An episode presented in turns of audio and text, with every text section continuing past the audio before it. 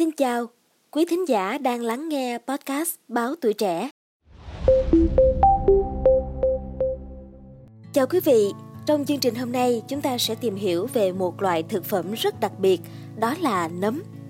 Nấm từ lâu đã được coi là một siêu thực phẩm chứa đầy vitamin, khoáng chất và chất chống oxy hóa giúp tăng cường sức khỏe. Có thể nói, nấm là sự lựa chọn hàng đầu trong mọi chế độ ăn uống, kể cả ăn kiêng, giảm cân. Ngoài việc giảm nguy cơ mắc bệnh ung thư và tử vong sớm, nghiên cứu mới nhất cho thấy việc tiêu thụ nấm cũng có thể có lợi cho sức khỏe tâm thần của chúng ta nữa đó.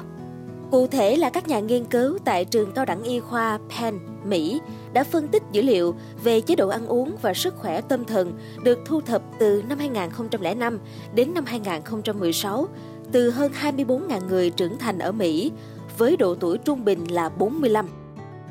Sau nghiên cứu, họ đã phát hiện ra rằng những người thường xuyên ăn nấm có tỷ lệ mắc bệnh trầm cảm thấp hơn những người ít hoặc không bao giờ ăn nấm.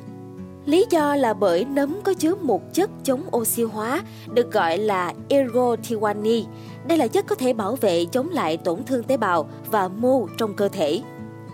Theo các nghiên cứu trước đây, các chất chống oxy hóa này giúp ngăn ngừa một số bệnh tâm thần, chẳng hạn như là tâm thần phân liệt, rối loạn lưỡng cực và trầm cảm.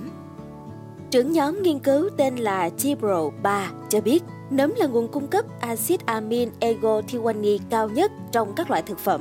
Đây cũng là một chất chống viêm mà con người không thể tổng hợp được. Nếu cơ thể người hấp thụ được mức độ cao của chất này, có thể làm giảm nguy cơ bị stress, cũng có thể làm giảm các triệu chứng của bệnh trầm cảm. Tùy từng nơi trên thế giới mà có các loại nấm khác nhau được tiêu thụ, mặc dù phần lớn chúng đều có chứa ergothioneine. Tuy nhiên, các nhà nghiên cứu đang phân tích chi tiết về các loại nấm để đưa ra câu trả lời tốt nhất về loại nấm nào thực sự có tác dụng, nhằm áp dụng không chỉ trong ẩm thực mà xa hơn, có thể nghiên cứu chữa triệt để các dấu hiệu bệnh tâm thần. Nhóm nghiên cứu của Penn State cũng xem xét việc hoán đổi các loại thực phẩm khác cho nấm để xem liệu siêu thực phẩm có cung cấp thêm bất kỳ lợi ích sức khỏe nào hay không.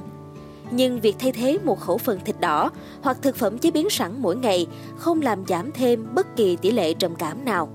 Tuy thế, các nhà nghiên cứu khuyến cáo người dân, cho dù không mắc chứng trầm cảm, vẫn nên bổ sung nấm vào thực đơn cho gia đình vì nhiều lợi ích dinh dưỡng và sức khỏe khác.